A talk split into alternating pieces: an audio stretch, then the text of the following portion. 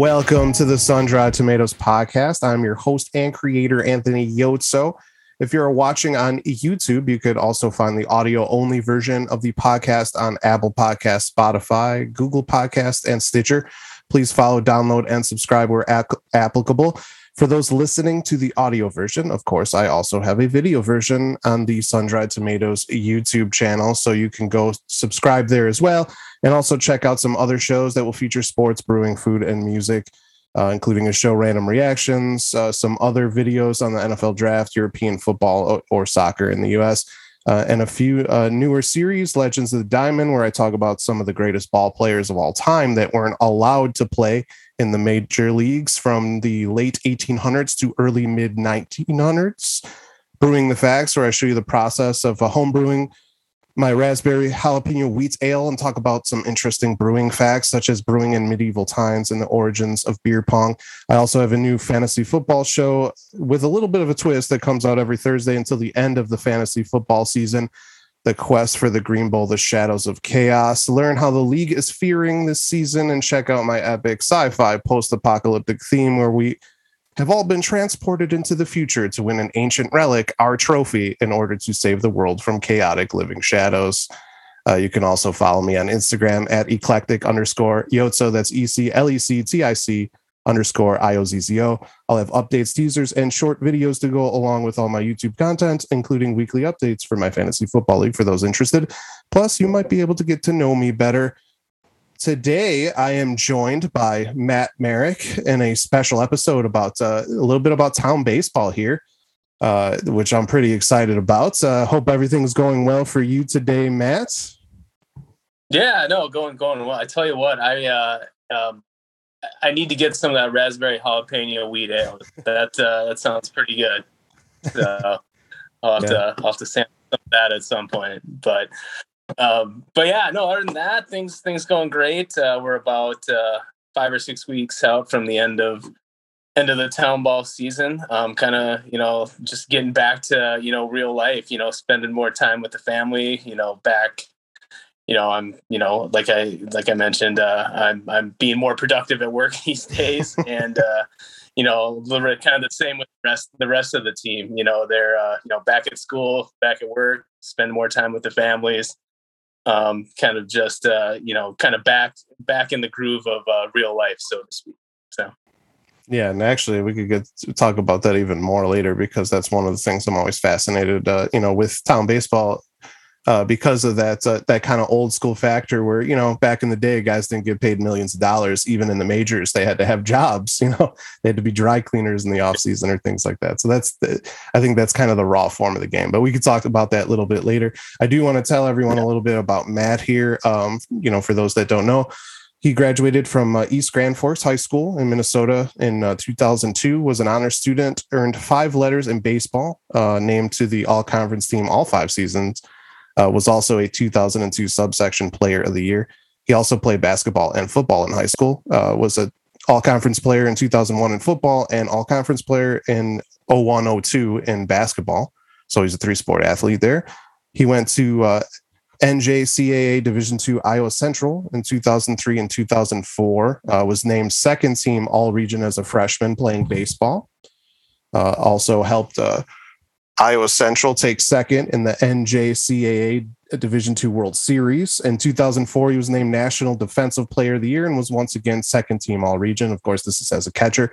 In 2005 and 2006, he went to NCAA Division One Campbell University, played 31 games for Campbell in 05, started 26 of them as a catcher, six multi-hit uh, games, three multi-RBI games, uh, including games against UNC Wilmington, Stetson, and Appalachian State. Uh, those obviously highlighted his freshman season, where he was named to the Atlantic Sun Conference All Academic Team. Uh, some good statistics uh, 24 for 89, 11 RBIs, seven runs scored. In 06, he was uh, 20 for 99, 10 RBIs, and eight runs scored, uh, 151 putouts, 20 assists, no errors, also throughout 10 of 35 base stealers. And of course, Matt is now the manager slash catcher for the Champlin Low Gators, which play in Class B in the Metro Mini League in um, the Minnesota Baseball Association. Champlin, which is a city north of the Twin Cities, plays um, their home games at Noble Sports Park in Brooklyn Park, uh, which is right on the border of Champlin and Brooklyn Park. Matt has been uh, with the team for 11 seasons now, I believe. You can correct me if I'm wrong. It was started uh, back in 06, but the club is on the upswing here lately. Six straight Class B state amateur appearances, a recent third place overall finish at state this past year. Uh, so, you know, obviously on the upswing, the Low Gators play out of the Metro Mini League, like I said. Uh, other neighboring towns, for those that maybe don't know the area, Blaine, Forest Lake, Coon Rapids have teams, uh, St. Michael, Anoka, Andover, and Centennial. Uh, Matt is also the secretary treasurer of the Metro Mini League, um, which uh, runs all these teams. Uh, so you know, just obviously that's a rundown of uh, of the things that he's done and how much he's been in baseball. So, uh, so Matt, the first thing I do want to talk about is you know what made you get into playing town ball after college. You know what made you want to keep playing the sport. Um, and did you did you know about town ball before you joined a team, or was it something that just came about? Yeah, it's more. It was more along the lines of kind of just came about. So I started playing uh, town baseball in 2006 with my hometown team in East Grand Forks, and um, I just gotten, I just finished up at Campbell my senior year. Um, I was planning on going to grad school at St. Cloud State, and um, I was just going to be home, you know, at least for that summer. You know, I really didn't have any plans beyond that summer, and um, a lot of the guys that I grew up playing with, you know, since from the time I was, you know, seven, eight years old, um, they were playing for our town team in East Grand Forks. And, you know, I, I, I, I love the game so much, you know, I just, I wasn't ready to stop playing. So, you know, what better way to, you know, kind of wrap up, you know, my career, so to speak, you know, at the time, and what I thought, you know, playing with, you know, some of the guys that, you know, I grew up in and known my whole life. Yeah. Um, you know, East Grand Forks, you know, being in the northwest part of the state, um, there's not um, there's not like a, a very um, there's not a whole lot of town ball teams up there, and it's not like um, town ball in the northwest part of the state. You know, basically north of I'd say Alexandria, you know, Fergus Falls. It's kind of a different world town ball wise. So basically, that you know what I knew was you know my my friends were playing. Um, I still wanted to play, and um, it kind of just came to fruition that you know I, I, I played you know that summer. You know, and it, uh, you know it was probably the funnest I'd had playing baseball. You know, in you know in a while. You know, I I played Division One baseball. You know, I played at a very high level, but there's there's something about playing with you know your best friends and the guys you grew up playing with. Um, that's you know that's just really special. Um, so I kind of got started in town ball in 2006. Um, I ended up playing uh, 2006, seven, and eight for East Grand Forks while I was in grad school, and um, I really got um, I got my first taste of uh, what town ball is in Minnesota in 2007. Uh, we actually, we made it. Uh, we call qualified for the state C tournament. Um, ironically, in Hamburg um, that year. Um, we got to play uh, a Winsted team that ended up finishing fourth um, in that year's state tournament in the first round, losing in extra innings. Um, and what that first round state tournament game really opened up my eyes to what town ball could be. Um, if you're familiar with uh, you know the the Twin Cities area, you know even the areas kind of just west of the cities, Winsted is about 10 minutes away from Hamburg. So we were playing Winsted in Hamburg. Essentially, it was a home game for Winsted. There was probably about I would say 800 or 900 people at that game, and wow. it was just an unreal atmosphere, and it was something I never, never conceived could be possible in town ball. Um, so that kind of gave me a, a, taste of what it was, a big taste. Earlier, you know, earlier that summer too, we uh, we found our way into the Nimrod tournament, which is one of the uh, more notorious tournaments in town ball um, it's kind of a party disguised as a baseball tournament, essentially. so I have a family half hour away from from Nimrod, so we ended up going to that tournament and uh, seeing some new teams and kind of you know experiencing the you know the off the field mm-hmm. the off the field camaraderie and uh, experiences of town ball in, in that tournament so that 2007 year really kind of opened my eyes to you know what ball was about in Minnesota. Um, you know, and then obviously the next year, 2008, um, we lost in the region tournament, but I was lucky enough to you know, be drafted by Ada as a catcher. Back then, you catchers could get drafted too um, okay. in the Class C tournament. So I ended up I ended up playing in the 2008 state tournament with Ada, um, and actually faced uh, Forest Lake in the first round game that year. Ended up facing um, one of my now teammates on Champlin, Ryan Bruns. He was a oh. draftee for Forest Lake for that state tournament, yeah. and we, me and Bruns, had actually played together with uh, uh, the St. Cloud River Bats in the Northwoods League as well. Um, so, I mean, the, really the combination of you know kind of that 2007 and 2008 seasons really you know kind of opened my eyes to town ball and you know it was it was an amazing experience and you know unfortunately after that um, I, uh, I, I moved uh, you know after I was done with grad school uh, in the summer of 2009 I took an internship in the Northwoods League on the marketing side with the Mankato team. And then uh, the 2009-10 school year I moved to uh, Omaha uh, worked at Creighton University, and then okay. I actually I didn't play town ball from the summers of 2009 to 2011 until I moved back to um, the Twin Cities area with my with my now wife. So, but yeah, I mean, like I said, you know, the 2007 A with East Grand Forks um, kind of set the stage for I guess where I'm at right now in terms of uh, you know town ball and still being a part of it. Yeah, th- that is interesting when you talked about you know sort of getting into the town ball experience. Maybe didn't know a lot about it. Um, I always find that interesting because going back through history, uh, you know, those kind of small town teams were huge in the United States. I actually always compare them to how a European soccer is. How there's a soccer team in every you know town, and uh, they have leagues and everything set up obviously for soccer, and it's big there. But baseball used to be like that. Scouts would come to these games. You know, I, uh, you know, I covered the home talent league in Wisconsin for a long time when I worked there, and uh, you know, it, stuff goes all the way back to the 1920s. I, I helped, uh, you know, do a book uh, with the Middleton team uh, because they wanted to do like a historical book. So I looked up a lot of historical like records and things like that. I found old letters from scouts from the Cincinnati Reds, like scouting guys in the 30s. Like it's just I always find that amazing how big it was. And then there was kind of a weird die off in the 70s, 80s, and there's not a lot of information on why that happened. I don't know if it's because the NFL started to get big and football started to get big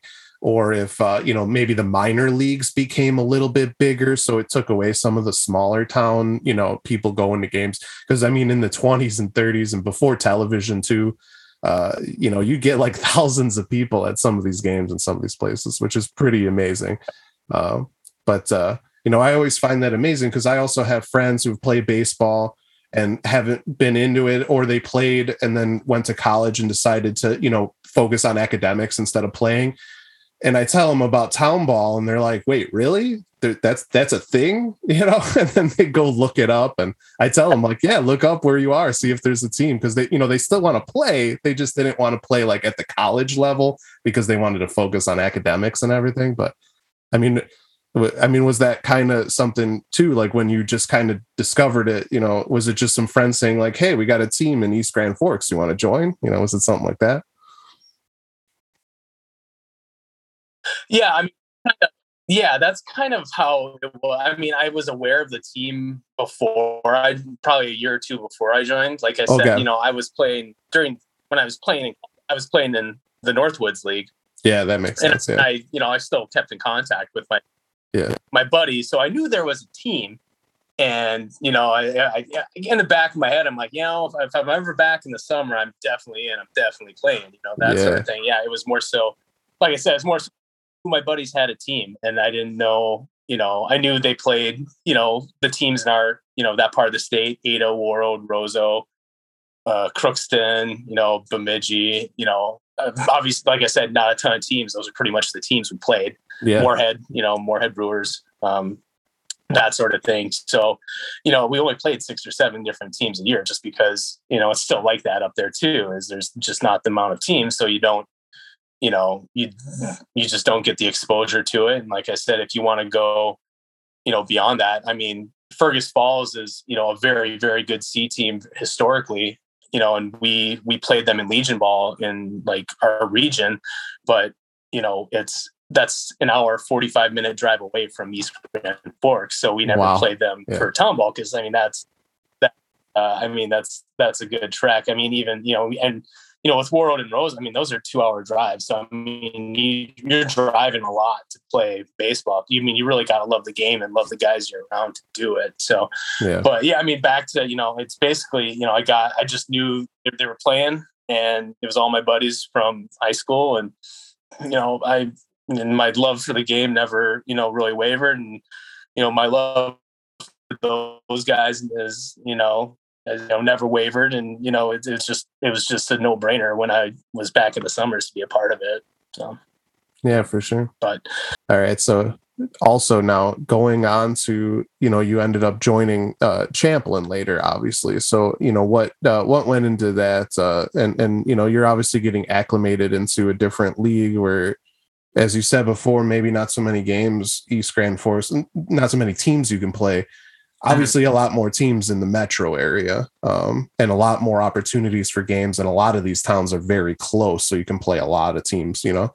Um, so i mean th- that had to be a different you had to get acclimated into that um, and you know uh-huh. obviously there's different challenges going on. So i mean w- how did you know about champlin and who got you into that team and, and you know what what were those challenges uh, to join that team yeah so i mean the guy the guy that got me on into the team um, is a guy by the name Ryan Kilpatrick. Um, he, I actually worked with him at the, you know, I, me and my wife were trying to move back to the Twin Cities area after I had, you know, been in Omaha, and I got a job at the uh, um, uh, Minnesota School Business. And Ryan was uh, one of my coworkers there. You know, basically within the first you know week, you know, of knowing each other. You know, I mentioned I played baseball. He's like, "Oh, I got this town team." You know, and this is 2000 fall of 2010. Um, however, with the way the the roster rules work in Minnesota, um, if you want to play in Class B or Class C baseball, you have to live uh, basically outside of the 494, 694 loop. Okay. Um, at that time, I was just inside, you know, just inside the loop, living in Plymouth. Um, at that time, so I couldn't, you know, I couldn't play on the team that particular. I mean, I probably could have done some um, uh, some uh, paperwork gymnastics, so to speak, to make it happen. But you know, I hadn't played in you know three you know a couple years at that point, and um, I you know I wasn't 100 percent sure that I wanted quite wanted to do it. You know, and I I'd inquired with other teams, and then kind of you know thought, you know just didn't didn't kind of pull the didn't pull the trigger on it um and you know part of it was kind of you know um being you know being worrying about not playing for a couple years and then jumping back you know into you know class b you know essentially class b and class a baseball um which is was probably kind of a stupid thought um on my part looking back at it just you know you know, I played Division One baseball. I mean, there's no reason I shouldn't have been able to do it, but for whatever reason, I was kind of worried about it a little bit. Um, so a couple, you know, about a year and a half later, me and my wife bought a house just literally about two blocks outside outside the Loop in Brooklyn Center. And uh, uh, just talking to Ryan, I'm like, yeah, I think I'm think I'm ready to, you know, think I'm ready to do it again. And uh, yeah, 2012 was um, my first year with the team. Um, I kind of played, I'd say, about half the games that year, and then the next couple years, you know, I was pretty much there, you know, day in day out, you know, playing wise, that sort of thing. So, I mean, Ryan really got me into it. Um, he, he's a great dude. You know, he was, you know, he's still, you know, we still talk every now and again. He stops out to some games, but um, Ryan's the Ryan's the one that got me into it. And you know, it's uh, looking back on it, I'm glad he was as persistent as he was, you know, over the course of about two years to kind of get me, uh, kind of get me back in the game. So. Yeah, for sure. When you know, obviously, you're you're taking on managerial type duties now. So when did you uh, kind of t- take over that? Uh, when did you decide to get more involved with maybe recruiting and you know handling that side of the job as well? Yeah, I mean, I, I wasn't officially uh, the man, I guess, the manager until um, I think it was 2016. You know, I, I officially kind of took over as manager uh, that year. Um, I actually had shoulder surgery in the spring of 2016, so I was out that whole year. Okay. Um, so that's kind of when I officially took it over. Um, I had done, you know, I'd done a little help with a little bit of help on the scheduling side, and you know, trying, you know, trying to do a little bit of recruiting, not much. Um, before that, but you know, 2016 was really my um, my first year, kind of handling a lot of the duties. Um, and then yeah, I mean Wayne Hoyer, um, Jeff Hoyer's dad. It's kind of me and him 2016, but 17 is when you know I kind of you know I guess 100% took it over. I was doing a lot of it in 2016, but yeah. 2017 I was kind of full you know full at that point. Um, yeah, that's you know it was one of those you know it's kind of one of those things that's uh, it's a pretty it's a it's kind of a thankless job, um, but you know it's it's vitally important to the success of a town ball team. You know, to have a good you know good committed manager, you know, kind of running things and just allowing guys to you know play and not not worry. You know, try not to worry too much about you know all the ancillary stuff you know that goes into running a team. But um, yeah, it's uh, it's been a pretty good run so far. You know it's it's one of those things you know and kind of one of the reasons i kind of took it on too is you know after i left east grand forks uh 2000 um so 2008 was my last season. They played one more year in 2009 and then you know they folded. You know it was basically me and another guy running kind of running that team kind of hand in hand as well okay. you know then i left and then the next year he took a teaching job at bismarck and is um it's kind of one of those things that you know if I said to myself, if I was ever in that situation again, that I I wouldn't let that happen again. You know, and you know, obviously the first time around with East Grand Forks, I mean, there's nothing I could really do about it. You know, being you know in Omaha and then you know kind of being you know moving to the cities. Um, it was just it was it was kind of sad to see um, that team, you know, my East Grand Forks, there's been a couple iterations since, but yeah. seeing my team fold kind of, you know, it, um, yeah, I mean, kind of, I mean, it, it, bugged me a little bit. I understood why, but, you know, like I said, um, I kind of made a point if I ever got in that situation, you know, that I wouldn't let it happen again. So, I mean, you know, the, the, those guys meant, you know, too much to me. And, you know, the guys on this team mean a lot to, you know, a lot to me too. And, you know, I'm just, you know, I'll do, you know, I'm, like I said, I'm, I'm just, I won't let it happen again. So that was kind of a big reason for, you know, kind of taking the reins too. It's just I didn't want to see I didn't want to see, you know, didn't want to see it go away.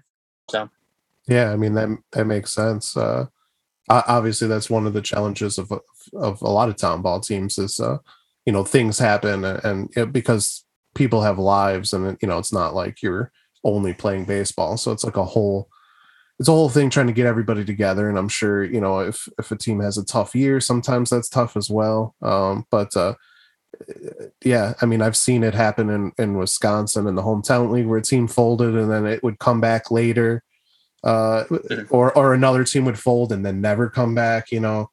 Um, and, and right. it, it, the people in the town would always talk about how tough that was too because they enjoyed playing it you know seeing it in their town like it like gave them an identity almost for some of those towns.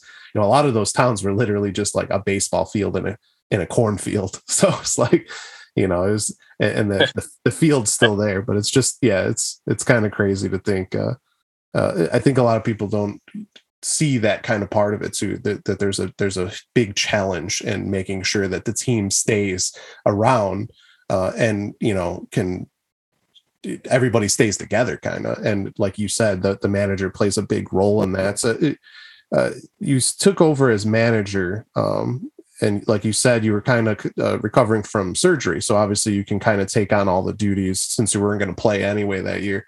Uh, what was was it a little different when you could play and, and now you're managing and playing? Or you know did it not really matter that much um, yeah, I mean, it's it's a different sort of. I mean, right away it was a diff. It was challenging. You know, it's um, it's some. You know, sometimes it's uh, easier to see some things from the bench.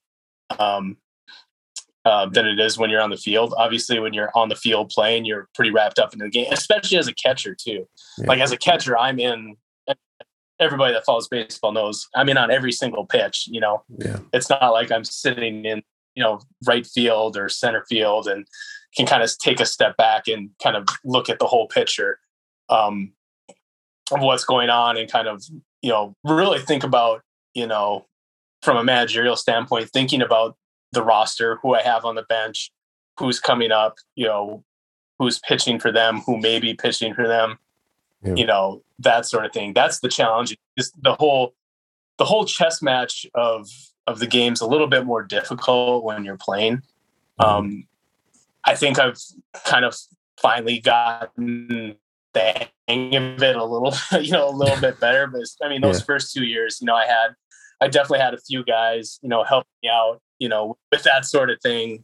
Yeah. You know, that would be there, be on the bench, you know, mention things to me that, you know, I had kind of forgot about or you know hadn't seen or it's you know i mean there's multiple times where you know i you know i i would wanted you know i was talking about taking out a guy that i had already taken out and re-entered so then he'd be you know stuff little stuff like that that you kind yeah. of forget about because you don't have the book you don't have the lineup card in front of you on so you know guys like um you know ryan udis and nick larson and um zach Nienaber and wayne hoyer you know they were you know they've you know those first couple years and even to this day you know they've been you know you know incredibly helpful especially you know when i'm on the field playing you know yeah. it's it's a it's a different animal you know when when you're playing and you know it's um, yeah i mean it took me it took me a few years to you know really you know get it down and i i mean not to say that i have it down now but you know i feel a little more comfortable doing it now than i did you know five years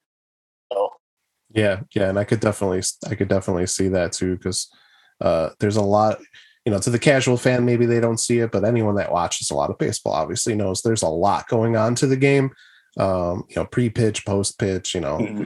And, and as a catcher, obviously, you're also trying to get your infield, you know, where they want to be, and, and and those types of things, and you know, maybe talk to your pitcher about, uh, you know, how to approach the batter that's coming up, things like that, which is kind of managerial in and of itself, but then there's all the other little things that you have to worry about. And that's a lot of stuff to be on someone's plate, obviously. Yeah. you know. Yeah, you know, funny, you know, as a catcher too, you know, it, as a catcher, you know, I have to remember that, you know, I have to send somebody else for the out for the pregame meeting and like designate them as manager. because if I if I don't do that and I pregame meeting as the manager and then I'm catching that day and I try to go out to the mound there that counts as a mound visit, right? And if. I do it twice, I got to take the pitcher out. Yeah. So you know, there's you know, technically I designate a manager, you know, when I'm playing, so I don't yeah. get banged for that sort of thing. That makes sense. But, yeah. Um, yeah, I mean, it's it's another aspect of being a player manager that you know people wouldn't think about, you know.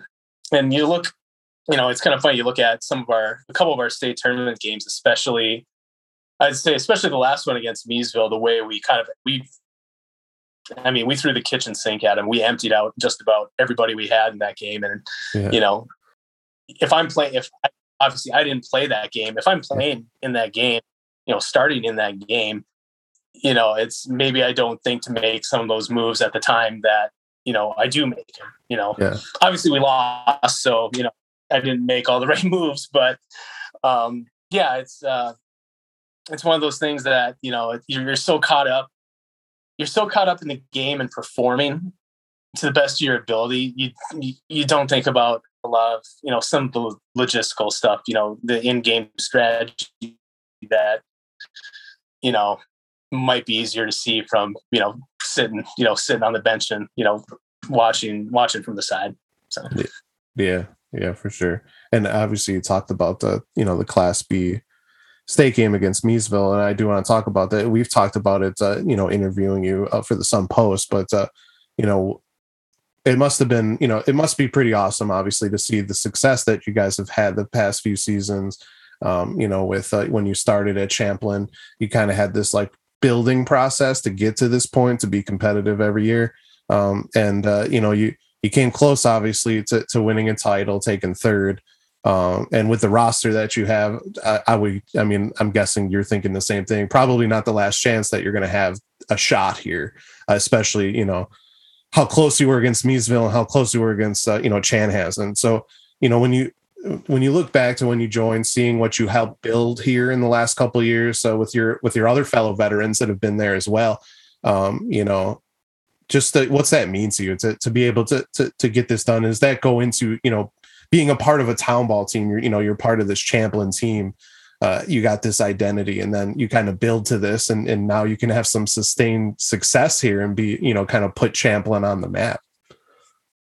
Yeah, I mean it's really um, um, it's really, uh, I guess, on a personal level, it's it's gratifying and it's really, um, it's, uh, um, I guess, it's a, a, small reward for kind of all the work that we've put in to make the team what it is. You know, from an on on the field standpoint and off the field standpoint. I mean, 2000. Um, uh, what was it? So 2012, we were a below average team. Uh, 2013, I think we were below 500, but we made a really good run in the playoffs and made it to super sections, which is kind of the equivalent of the first round of the state tournament. Now they kind of divided. Back in super section days, they took four pods of four, and then they took the top two out of each of those pods or whatever. So okay. we ended up making the super section 2013. We didn't have a very good record. I, we weren't the greatest team. We kind of just got hot at the right time and playing. We ended up playing really good balls down at super sections too. Okay. Um, so 2000 uh, off season, off season 2013. I won't I won't go into the details, but off season of 2013, we almost got kicked out of the league. And if oh. we so okay. and I won't go into details, but um, if we would have got kicked out of the league, this team would not would not exist as it at all probably. Um, so the, the there was a league vote. It was actually we got a vote in the process, and the vote came out to a tie. So we got put on probation, and that kind of that kind of woke us up a little bit. So 2014, we actually had a very good year. 20 and I think we had 20 wins, 20 and six or something like that and you know we just kind of fell flat on our faces in the playoffs and then 2015 just not a good year. And at that time you know we need we need we knew we need to make some changes um, roster wise and yeah. um, that's kind of when we started to bring in some of the young guys. Um, you know 2016 obviously we make our first state tournament you know we kind of get humbled by moorhead. Um, we progressively got more competitive from there. But yeah, I mean, this year finishing in third and really being right on the doorstep of the state state championship game is um, uh, really is just you know a culmination of the work of the last six, seven, eight years, not only by myself, but guys like Nick Larson, who started Nick Larson, Ryan Udis, who've been here since the beginning, you know, Ryan Bruns, who's been here since 2007. And, you know, you know, a lot of the other guys that have been around for seven, eight, nine, you know, 10 years even. So yeah, I mean, it's, it's, I mean, we think we got a shot. We're right there. And, you know, hopefully, you know, um, I, like you said, I think we'll have a shot, you know, whether it be next year, two years, three years, you know, with the roster we have, we feel pretty good about, you know, where we're at. So, and it, you know, and talking about uh, just uh, the grind too that uh, town baseball has, because I, you know, I do want to get to that. It, obviously, like you said before, you have to enjoy the game playing up in the Northwest when you have to drive all those times. Uh, it must be important for you to continue to want to play um, you know, because it is kind of a grind when you have jobs and and, and school for some kids, you know, some of the players, and uh, you know, there's all this outside stuff that goes on, you know, outside the game. Um, and, and I mean, you play a lot of mm-hmm. games uh, for for your amateur baseball season. I mean, you played, uh, you know, what over 45 this year, something like that uh, you know, the, I, I, uh, the Sunday League in Wisconsin for their home talent league, they play every Sunday and then they'll have their playoffs and everything. By the end of it, they play like a 25 game season, but then they'll have Thursday games too, but they tend to bring in younger kids and maybe not have the regular roster for those. They, they that's like a Thursday that they do. So all together, when you add it all up, they play about 35 games too. It, it, I mean, but it is you're playing every week for a long time, and uh, you yeah. might play, you know, Class B amateur baseball. You're playing like three, four times a week. Sometimes when you have rainouts and things like that. Yeah uh, you know, obviously there's that grind. So baseball must be very important to you to be able to do that. So I do want to, you know, sort of talk about that. That you know what what does the game like? What what about the game do you love? Like what what what got you into baseball? What got you going to college uh, to play baseball? And, you know what keeps you coming back? Uh, you know, especially in the town ball atmosphere of you know you'll have fans in the state obviously was it, it could get pretty crazy and uh, you know it's just yep. every every pit it's just like you know when you watch playoffs for any major league baseball fans you watch playoffs every pitch counts well it's like that in town baseball too so i mean just uh, you know what about that is uh, is important to you yeah i mean you know you know getting into baseball i mean just growing up my dad um my dad is a high school coach basically every sport um most notably 20 years of softball, 20 years of basketball. Um, but he played baseball at University of North Dakota uh, back in the day. Um, my brother, my younger brother, also played at the University of North Dakota. Also, he also went to Iowa Central, same college I went to. Um, and you know, he really fostered a love of the game in me, and just a um, just a love of competition. You know, I'm I'm a, I'm a very very competitive person um, you know, I really, I really have to harness it in, you know, you know, when I'm on the field, that sort of thing. But, you know, that's kind of where it all started. You know, he was, he was a baseball guy first and foremost. And, you know, he, you know, he was my, you know, number one supporter, number one, you know, number one, uh, you know, um, instructor, coach, you know, you name it, you know, he was, you know, he really fostered that the game and, uh, my brother. Um, yeah, and it's you know it never it never left and probably never will. Um, but you know, kind of getting you know talking to kind of the the structure of the season. You know, we ended up playing you know 50 games this year, which is pretty crazy. You know, for a town ball team. you know, regardless. I mean, there's a handful of teams will play that. You know, St. Louis Park generally plays a lot of games. Um, Blaine used to play a lot in the past, not as much so more, not as much these days. Um, I know uh, Montrose Waverly likes to play a lot of games. Minnetonka will play a lot of games. Um, you know, and that you know, I, I'll play. Um, that kind of comes back to you, kind of just the love of the game, and not just for myself, but just for the guys on the team. Guys just want to play ball, and you know, I've you know, I talk to the guys all the time in the offseason. You know, where where do you want to play? You know, who do you want to play? You know, how many games do you want to play? And you know every time i you know the, especially the last two years you know it's yeah we'll play wherever whoever whenever you know that sort of thing so and, you know baseball um i understand with town ball you know a lot of us have jobs you know jobs families obligations so it doesn't always make sense to you know play the schedule that we do but you know we're kind of at the point where you know our veterans you know either you know don't have kids or um, you know, we do, like I said, we do have a lot of, you know, younger, you know, college guys, just out of college guys that are kind of in that situation. But even a lot of the veterans on the team, you know, it's, it's no kids or they have, you know, wives, girlfriends, significant others that are very supportive of kind of what we do. And that's yeah. kind of, you know, that's another one of the little, it's not really a dirty little secret, but, you know, kind of one of the formulas for you know a successful town ball team is you know really the support of the significant others you know of the players yeah. you know that's that's really a big part of it and you know the second part of it is you know just commitment and just looking over you know some of our stats from this year you know we had you know i think three there's three guys over you know that had over 180 plate appearances on the summer which is that's more than you'll get in a college season you know yeah. And it's it i look back on it it's just crazy to me that we played 50 games and because it doesn't feel like it because you know the guys love you know the guys love being around each other they love being at the park and they love competing. Yeah. and you know for a lot of them kind of the, oblig- the obligations of life aren't quite there yet. Yeah. You know for a lot of the guys um, obviously some of us um, they are but you know, like I said, we have, you know, we have the support behind us that um, allows us to do it. And, um, you know, I'm baseball. Um, I mean, baseball in general, it's, I mean, it's not meant, I don't, it's not meant to be a 15, 20 game season, in my opinion. And, you know, we're lucky enough to have um, the support and the infrastructure around us to kind of allow us to play a, you know, as traditional of a season, I guess, when it comes to baseball as you can get.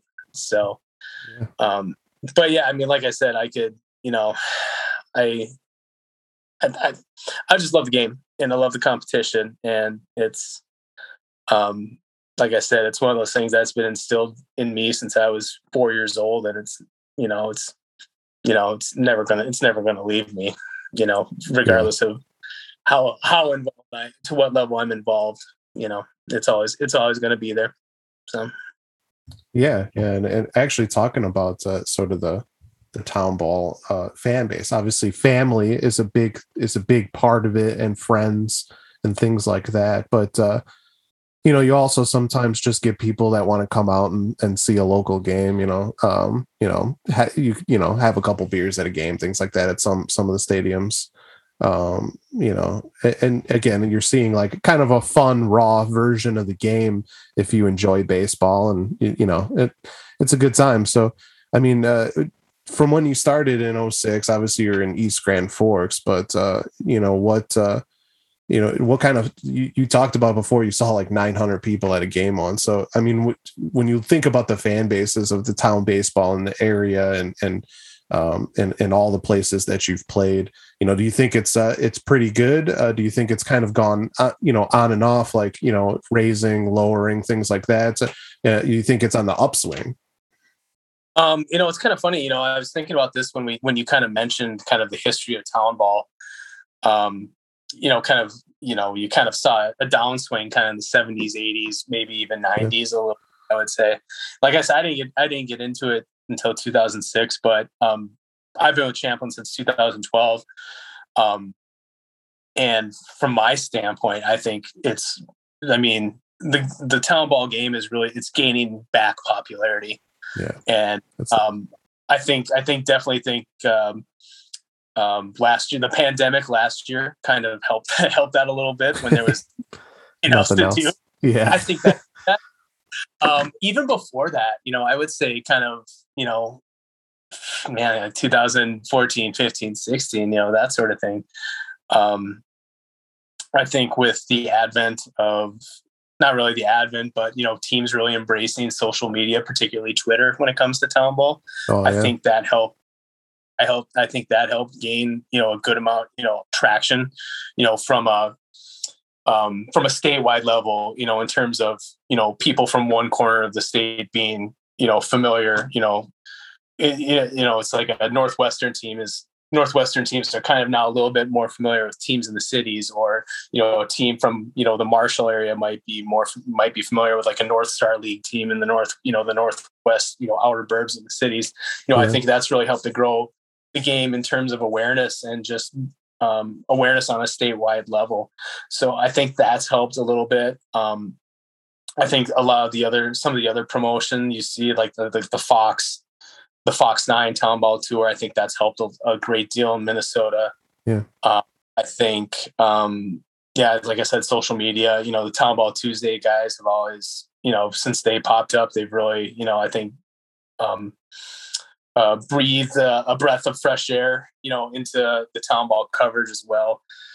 Um, and I mean, if you look, if you just look at the state tournament, I think this is the highest, the A, the B and C tournament is the I think this year was the highest attended state tournament since like 1958 or something, oh, wow. something like that. It was just that's amazing. Um, incredible year state tournament attendance standpoint. But even just, I mean, we don't. I mean, we don't have the mo the biggest following. You know, it's basically you know family, friends, you know, relatives, that sort of thing. Maybe a few others. But even in the last three or four years, I've I've gotten random messages on Facebook and Twitter just asking about when the game is, and you know, we'll get a handful of you know people like that that will come out to the game, which would have been you know, just crazy to think about, you know, 10 years ago. Um, yeah. You know, we're not pulling in hundreds of or anything like that. Like the, you know, like the teams in the Crow or um, the Crow River Valley League or the North Star League or, you know, some of those Stearns County League teams. But um, I think, uh, I think interest is kind of coming back up.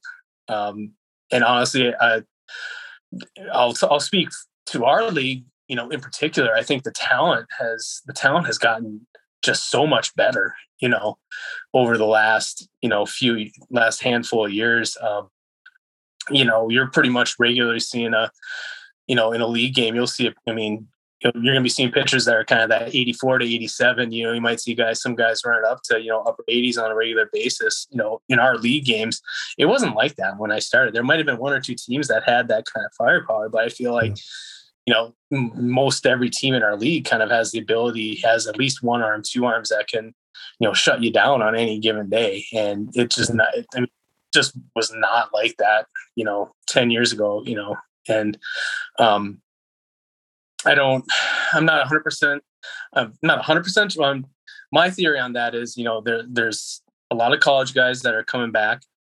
They like the idea of playing three or four games a week instead of playing seven games a week in the Northwoods League. Yeah. You know, I mean, I'm not gonna, I'm not knocking the Northwoods League because I did it for two summers myself, and it was one. I mean, I've had a lot of great times and moments and you know experiences in my career, and that was an amazing experience for me because I knew I wasn't going to play professional baseball, so that was kind of my professional baseball. Yeah, yeah. You know, playing the North for two summers, um, and I, I've told every single college guy on my team that I'm like, hey, if you want to go do it, you know, go do it just to get that experience. You know, um, see what it's like. And you know, I've I've never, you know, I, I, tell everybody if you get the chance, you should do it in, in some capacity, whether it's a ten day contract, half season, full season, whatever. Yeah. Just because it's it's an amazing experience, pretty much night in, night out. Um, I think, you know, I think some, I think a lot of guys, um, a lot of guys on my team have done that. You know, they've taken the ten day, the twenty day. Um, but there's also a lot of guys that you know like playing three or four days a week. They can have a job, you know, steady job in the summer. Yeah. Um, you know, they can take vacation, you know, take a vacation and not, uh, you know, you know, lose a roster spot or be chastised or something like that. Yeah. Um, with town ball, you can kind of do that, have a little bit of freedom to your summer while still, you know, playing competitive baseball. So I think um, that's kind of helped the talent in in my opinion. Um, but yeah, it's uh, um, yeah, it's it, like I said, uh, the game's the game's growing. It's growing again, in my opinion, and um, you know, I hope I hope it keeps I hope it keeps on growing. You know, so.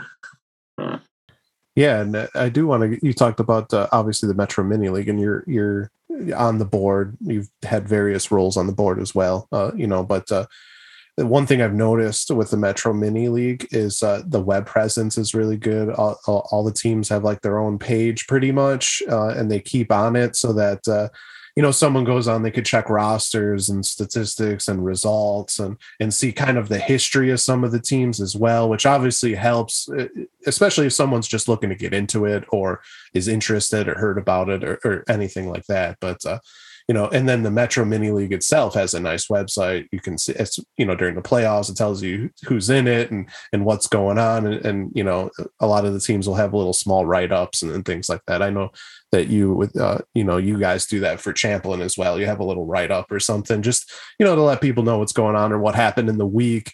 Um, just what's that you're part of this board. Uh, do you think the kind of uh, organization that's there in the league helps kind of also bring in maybe some some people and some talent and college kids to come in maybe they saw it online they come in um, and do you also think that that helps grow the the you know town baseball in the area to have that you know to have that web presence.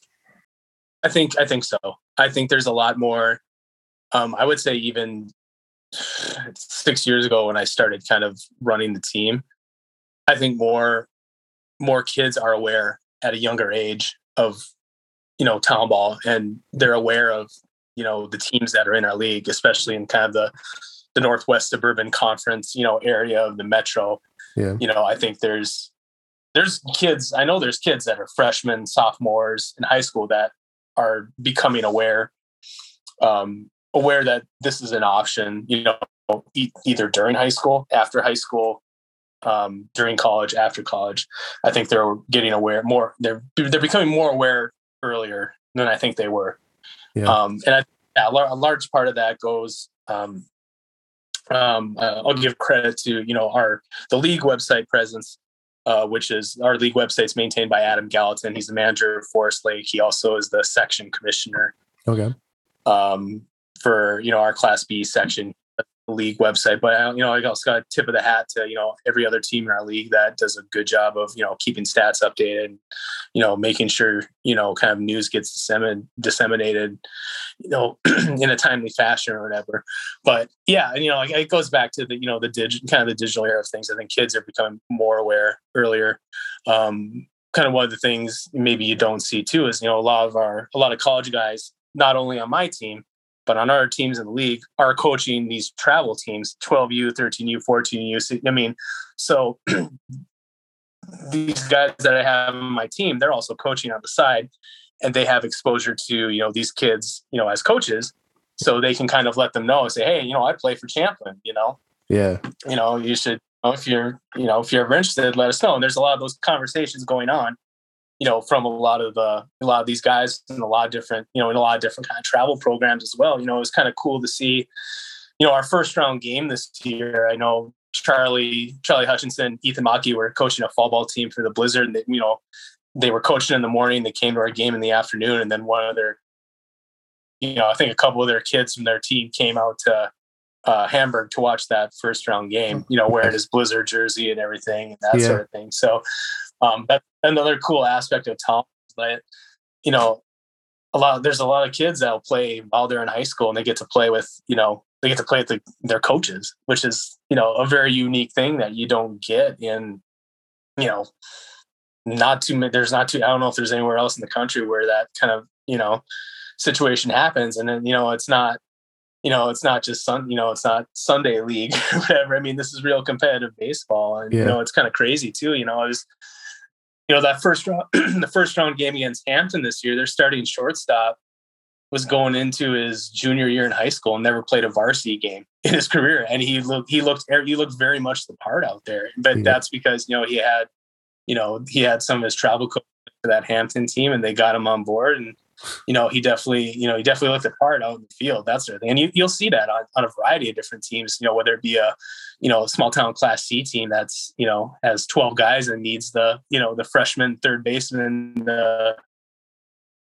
you know play to fill out a roster, and you'll see it on teams like you know Hampton, and you know it wasn't too long ago we were playing high school juniors in the in the state tournament as well. So um, yeah. yeah, I mean I think you know those two aspects kind of led to a little more awareness in general, but also awareness um, earlier um, for you know kind of prospective players and players coming up.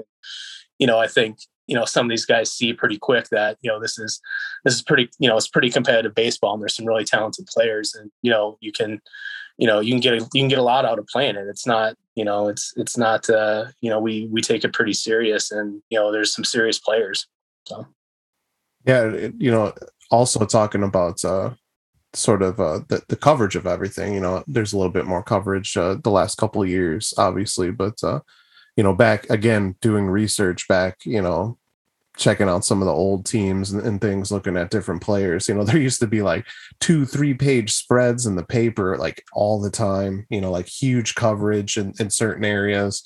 Um, and, uh, you know, obviously that waned, you know, like we said, 70s, 80s, 90s, it kind of waned away even into the 2000s. And, and, you know, you've kind of have this web presence now, maybe trying to get more you know coverage from different media and different just regular people uh, as well but uh, you know what do you see from that and would you like to like as someone who's involved in the metro mini league and champlin like would you like to see you know maybe more more coverage of all the teams around the state you know kind of get people more into town baseball because I, I do feel like there there seems to be like a little bit of a of a lax in coverage in, in some areas and and maybe in some papers with some of the teams that are around. Um, and as someone as myself who enjoys baseball and loves the raw form of the game, I know there's other people that would too. So I almost feel like there could be even more of a fan base if maybe there was more coverage because a lot of people might not know it exists. So, I mean, just what are your thoughts on, on that part of it?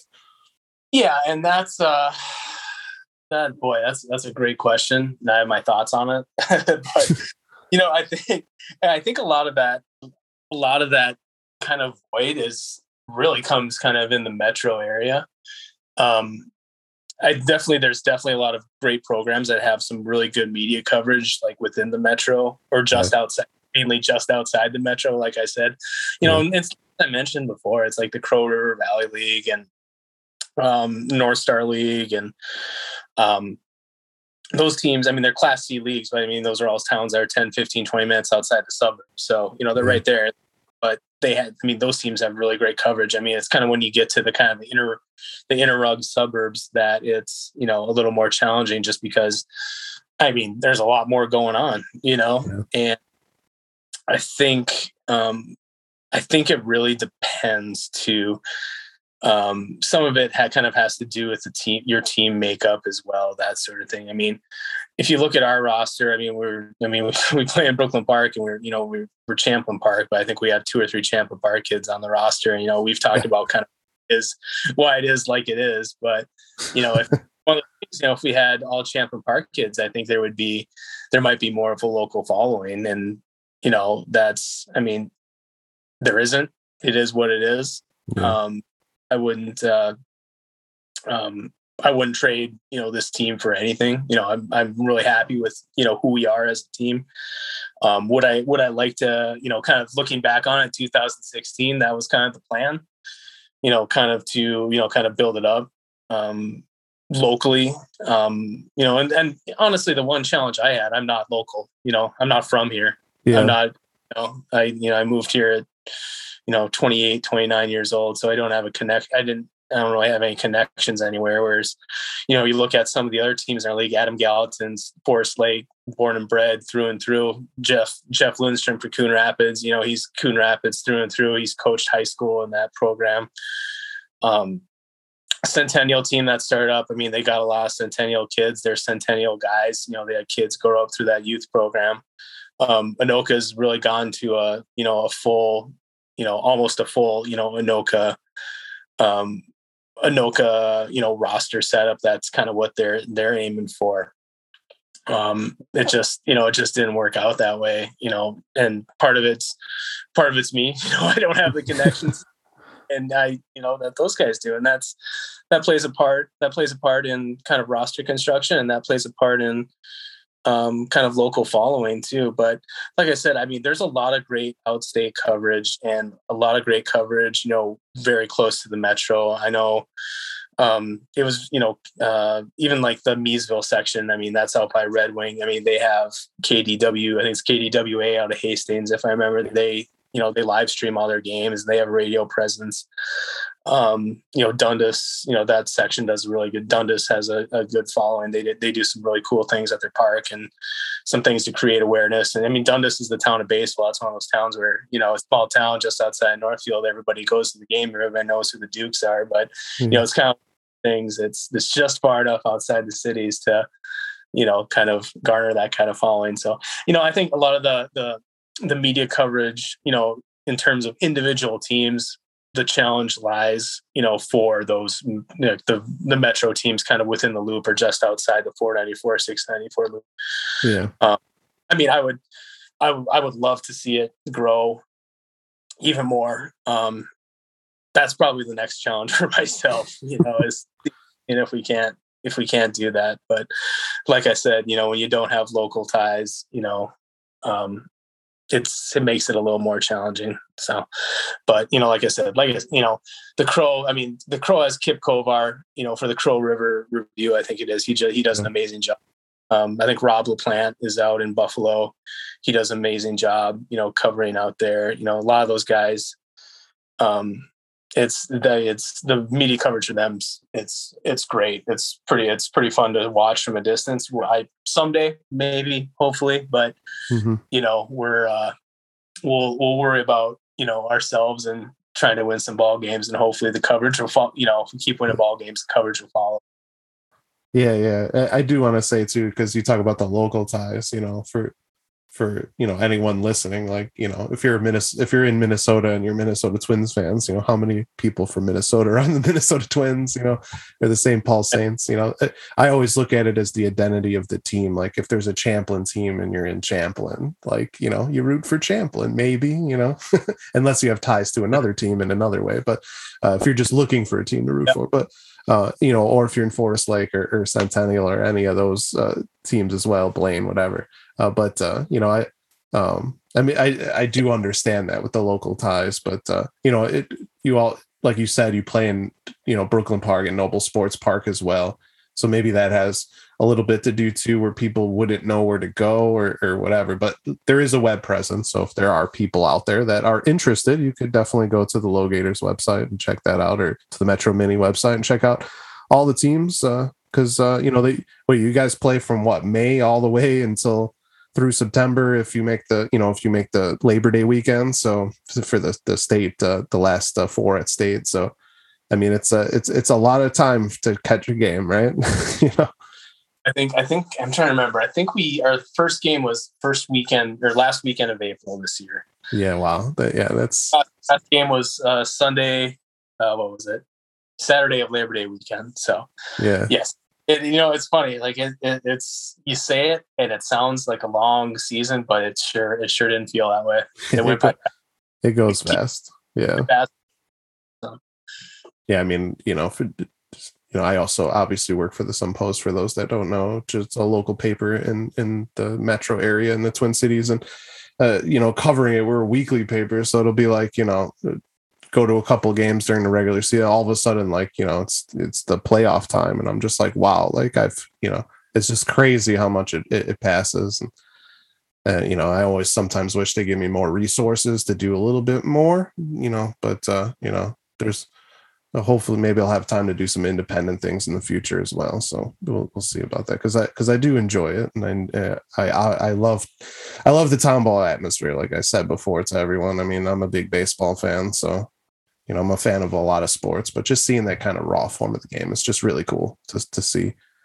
Um, it, you know, it, I also want to talk. You know, obviously you play in uh, Brooklyn Park Noble Sports Park. There used to be a Brooklyn Park team and they folded. And obviously teams fold sometimes. And and it's just kind of what happens sometimes just based on, you know, where people are. Sometimes people move or or a veteran team kind of all retires at the same time and there wasn't enough younger guys to kind of take the reins. But you know, there there is kind of a little bit of a cost of having a team too. Like we said, people have lives, jobs, things like that. But you know, there's also like you got to worry about getting people to games. So there's transportation costs for everybody, and then you have to have the gear and uh, you know the uniforms and uh, you know then the field. Uh, I'm guessing you have to like get permission to use fields and do maintenance and all that as well. So I mean, you know how how do you help get those funds? You know, is that is that kind of donations? You kind of put money together um, and, and, and then you had the pandemic and i know you said that people were coming out to games more because looking for something to do but you know I, were there challenges with that too if you do depend on certain you know donations and, and stuff like that? Right. Yeah it's uh yeah it's it's a challenge every year you know to you know to do that. You know we have um you know our players you know pay a fee. I wish it wasn't you know wish we wish they didn't have to, but you know they play a player fee, and then we do fundraising on the side, and then you know I do I do some individual stuff on the side to kind of supplement everything. Um, yeah, I mean we don't you know if, if you're I don't know if anybody out there will be familiar with Noble Sports Park, but there's no uh, we don't charge admission. Um, there's no way we could charge admission if we wanted to uh, just based on the layout of the park. Um, hmm. no concessions or like that. Um, so, I mean, we play, you know, our guys pay a player fee. Um, we do um, some fundraising in the off season. Um, we usually try to do. Um, I think this past this past year we did, you know, kind of a Super Bowl boards sort of uh, fundraiser. Okay. Um, the past we've done a bowling tournament, which is really it's it's a really fun event. Um, we usually do it around kind of early January when college guys are still in town. Okay. Just a, I mean, for you know, first and foremost, it's just a really good way. It's a really fun way to get everybody back together again. You know, before the season starts, and you know, since you know, you know, most of us have we haven't seen each other since September. You know, we haven't been in one place in September, so we usually do that early January, and you know, it's more of a it's more of a social gathering than a tournament but you know it's it's a it's a nice easy way to make a few bucks to kind of supplement things. Um, we've had sponsors in the past uh, champlain athletic who's our you know our equipment supplier. They've um, they've been pretty gracious with some of their you know funds um, discounts that sort of thing. Um, north lake brewing and Killebrew root beer um, kind of supported us for a few years.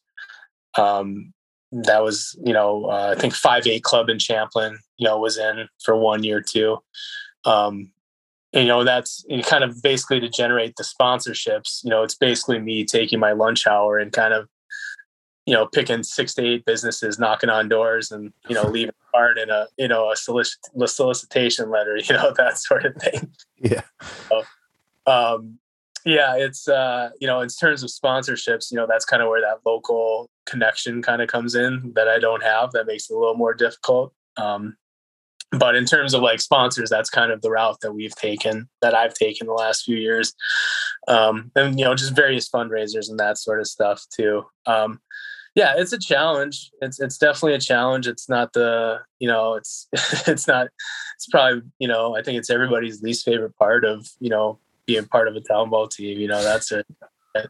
Um, you know, I, I, I do my best to kind of take majority of the brunt.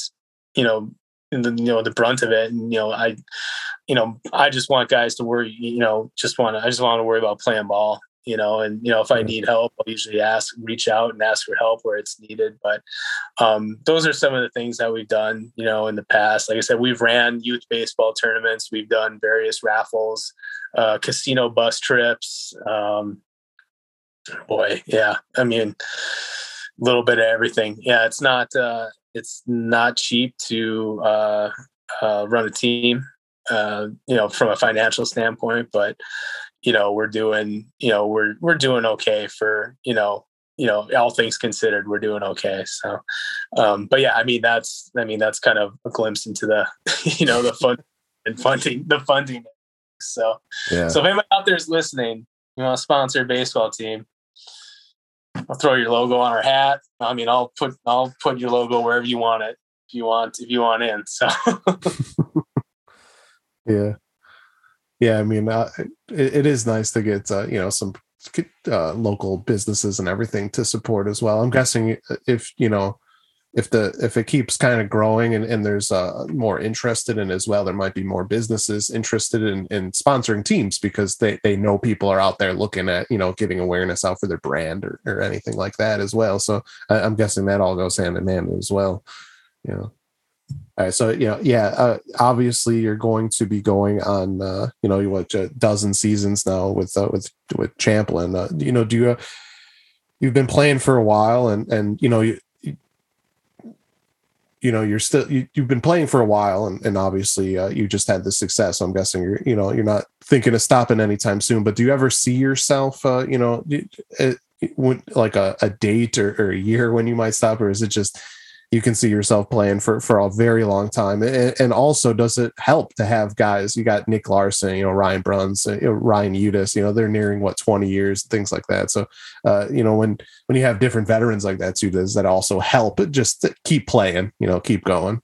Yeah, I mean that um, having those guys has, has been, you know, uh, you know, amazing. You know, it's they love this team probably, as, you know, if not as much, if not more than I do and um, they've been you know amazing resources and help to you know kind of keep it going you know kind of you know support my ideas and support the team in any way they can. So i mean they've been great. Um i don't know that i i don't know that i envision a date when i'll fully stop playing. Yeah. Um i will say breaking news i'm I'm not going to fully retire from playing this year, but I'm probably going to take a step back from playing this year, this coming year, probably okay. going forward. Um, I kind of have um, something in the works with you know a catcher for next year. Okay. Uh, you know, just just from the fact that I'm, you know, I was I was pretty I was pretty much injured the whole year. I was just playing through injury, and um, it's, it's still undiagnosed. So good job by me to go to a doctor right after the season, right? So, so, but yeah, I was playing. I was playing hurt the whole year, and you know, I'm 39 or 37 years old, and I've basically been, you know, primary catcher. You know, even my first few years, I was pitching on top of it, and you know, the body isn't quite holding up like it used to. Um, I'm definitely going to try to um, kind of get myself in shape the best I can, kind of this off season, just to be available when when called upon or when needed. Um, yeah, I mean, in you know, or you know, early right before the state tournament, I, I can't remember if we talked about it or not, but I had a little, I had a little scare with my heart. You know, right before the state tournament, I was in the hospital a couple days before so um, that kind of opened my eyes a little bit to, you know, kind of, you know, do some different things to kind of, you know, try to, you know, I'm to, you know, get myself, you know, in shape, not in shape because I, I, I feel like I'm in, I feel like I'm still in pretty good shape minus the injury I played through. But yeah, you know, there's there's often time, oftentimes kind of towards the end of careers, um, there's kind of some, you know, signals that kind of pop up and yeah. kind of of kind of playing hurt um this whole year and um that you know the hospital you know kind of the hospital visit before the state tournament um combined with how we did you know in the state tournament you know just with you know you know not that you know i'm you know the best player on the team by any means but you know just seeing how everybody performed you know kind of with my limited role you know i think i had two two pinch hits and you know i caught and dh for myself and you know the next you know i think you know i think we have you know plenty of talent that you know i'm not necessarily needed. And i think you know i think there's been some there's been just kind of looking at it too you know kind of for other teams across the state. I know it's happened multiple times where you know maybe um maybe some maybe the veterans that hang on a little bit too long kind of stunt the growth of the team and i don't i don't necessarily want i don't want to be responsible you know you know for stunting the growth of this team you know by trying to hang on you know to you know one year too long or two years too long from a playing standpoint well i yeah. still put myself out there to play yeah probably a little bit but yeah.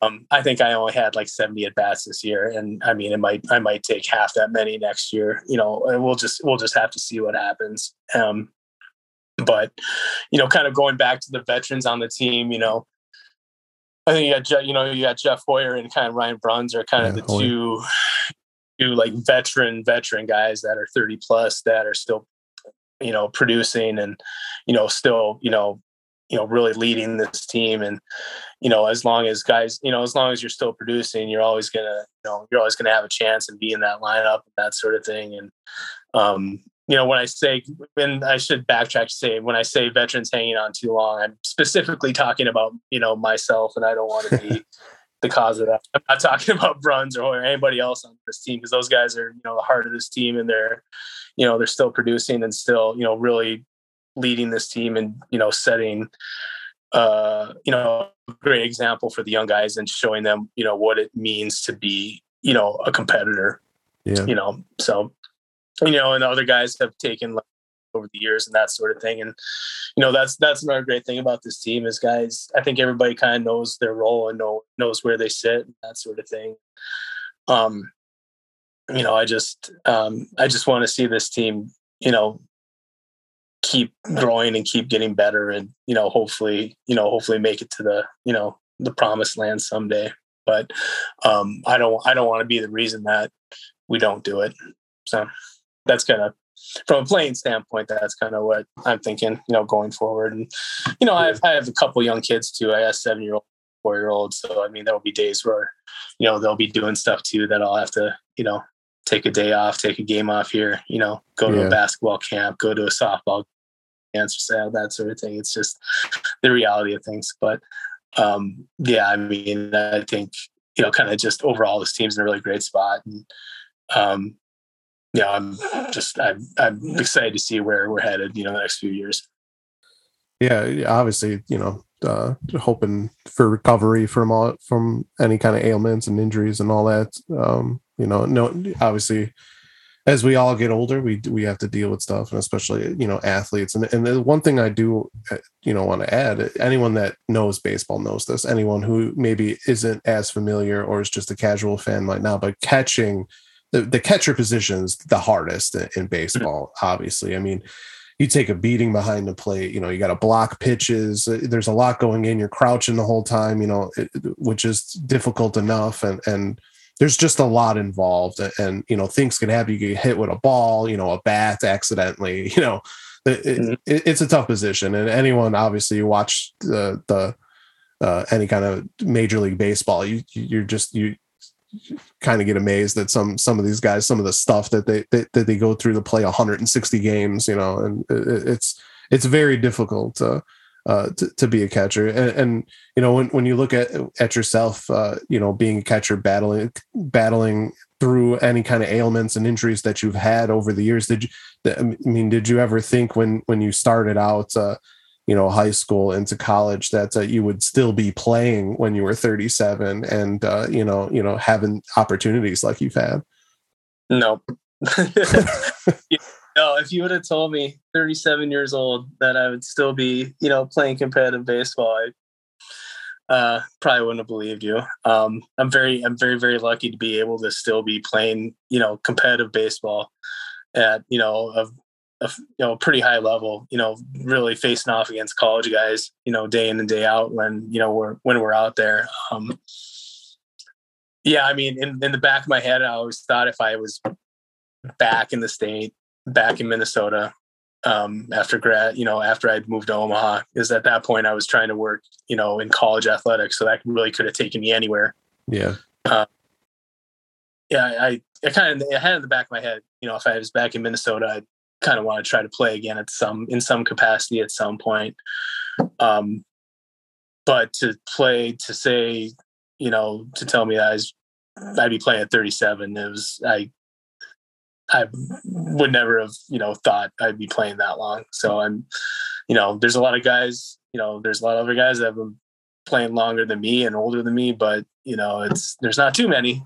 But uh, yeah, it's yeah, it's crazy to think about. So, but yeah, I never would have thought it. I'm very lucky to actually, you know, be able to do it and be, you know, competitive doing it too, not just you know a body out there. Yeah. So.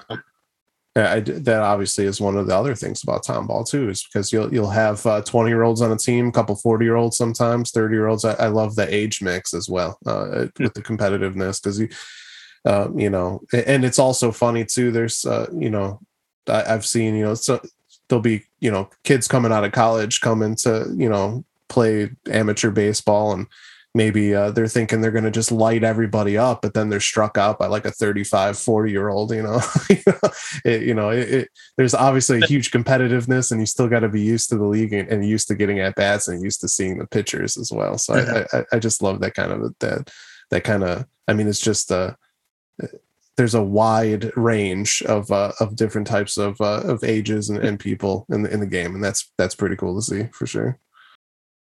Funny nick larson Nick Larson on our team, the guy that started our team, he is actually older than a couple of the guys, a couple of the younger guys' dads. Uh, he's old, their dads that are on the team. So that's a age range of you know any you know any given town ball team.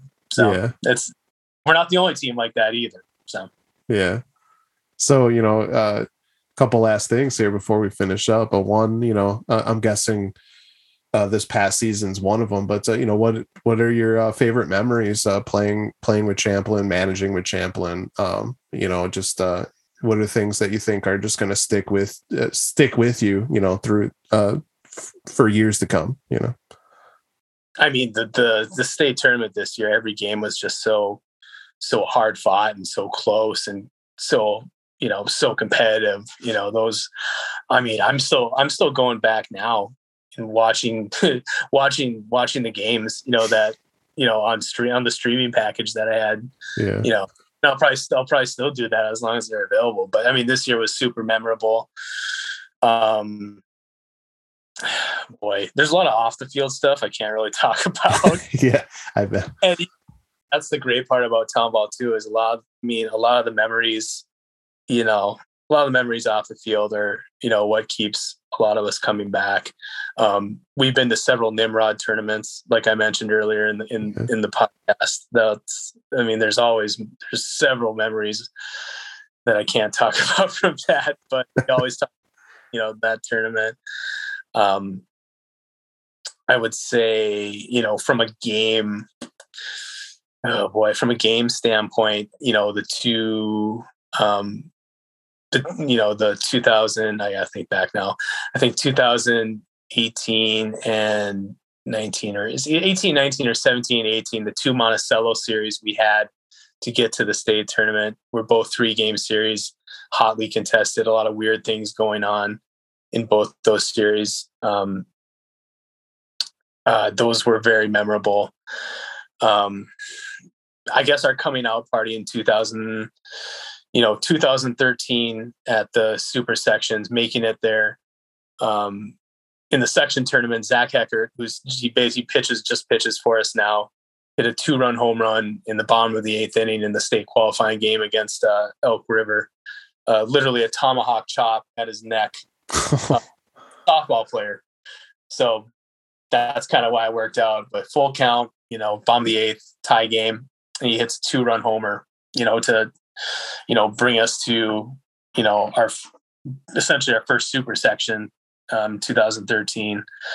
Uh, 2014, um, we won the Moorhead Brewers tournament with that featured a lot of good teams and including you know that Moorhead Brewers team. You know, that kind of you know that was kind of the beginning of kind of putting us on the map for you know the youth inf- infusion. Um, yeah.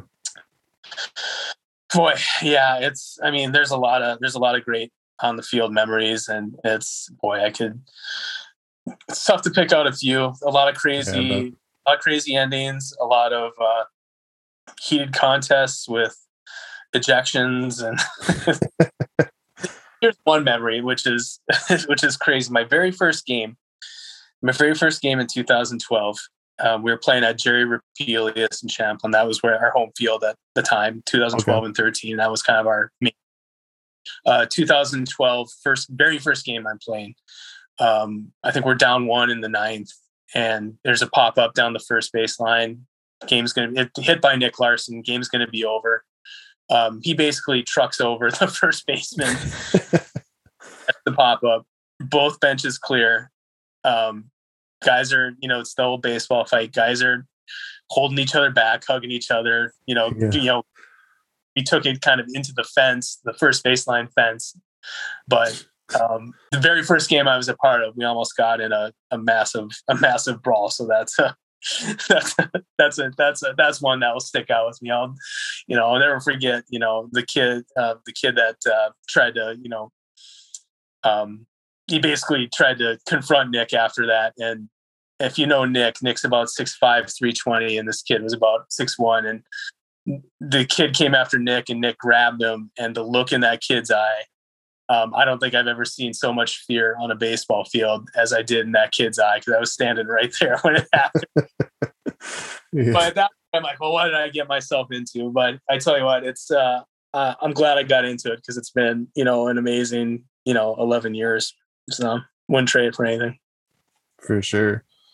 All right, so you know, finishing up here, uh, I do want to give you a chance to tell everyone what they're missing out uh, by not supporting their local baseball teams. Um, you know, there's a lot of people obviously i'm guessing now with the with the baseball playoffs going on um, you know maybe casual fans they watch uh, maybe they're into that but maybe there's other people that watch major league baseball or minor leagues or st paul saints things like that in, in our area um, or any, anywhere else you watch your minor league teams or, or your major league team whatever that is but uh, you know maybe they don't know anything about town ball so so you know what would you tell someone who um, likes baseball, loves baseball, but uh, maybe doesn't know that there's this other kind of localized game that could be going on right in their backyard, essentially?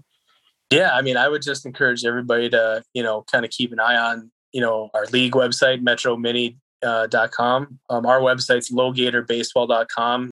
Yeah, I mean, I would just, you know, I would keep an eye, you know, on our websites. Um, basically, a lot of our rosters are um, kind of filled with division two division three you know junior college basically college college players of all levels um, you'll see a, an occasional you know professional ex-professional player uh, just down the road 40 minutes away loretto minnesota corey koskie's playing town ball he just played first year playing town ball for the loretto larks you know his sons are on that um, but it's it's very competitive baseball you know it's just guys that love to play the game are very passionate and competitive um, yeah, we you know, when we play our home games at Noble Sports Park, they're kind of in the midst of a, a renovation there. So I think there's going to be some upgrades in the next, you know, two to three years to that park to make it a little more fun to watch a baseball game at. Um, but yeah, you know, like I said, you know, from end of April to you know beginning of August, hopefully to end of September, you know, there's probably going to be games on a Tuesday, Wednesday, or Sunday over at Noble Sports Park. So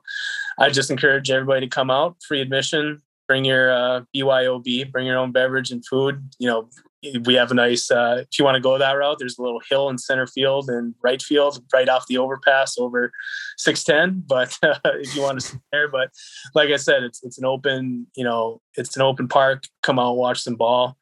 And uh, you know, if you want to come say hi after the game, you might get a beer from me after the game too. So, yeah, for sure. All right, man. It's it's been awesome uh, to to talk to you, and uh, you know maybe we could do this again, maybe before next season. You know, talk about uh, you know upcoming season and uh, you know just the league in general and all that, and getting excited for for for that kind of stuff. Uh, you know, um, I'm sure that that might give even more people into it. You know, I know I'd be interested in that kind of stuff. So you know, yeah, it's it was it was really good talking talking some baseball again. Um, it's it's nice to have a week or two buffer at the end of the year, but you know I I miss it pretty quick. This was uh, last just talking ball again, talking to you again, and yeah, I mean I'm I'm down anytime you wanna you wanna talk a little town ball, a little baseball. I'm I'm uh, I'm I'm always I'm always up for it. So I appreciate you having me and uh, kind of let me ramble on about you know my career in uh, in baseball and and town ball. So. Yeah, for sure. All right. So thanks to everyone who's been listening and supporting the Sun Dried Tomatoes podcast and YouTube channel. Thanks to everyone who has subscribed and downloaded the podcast, and to those who have subscribed to my YouTube channel. This wouldn't be possible with all of your supports, and I really do appreciate it. And thanks again to Matt Merrick for joining me this month. Until next month, salut.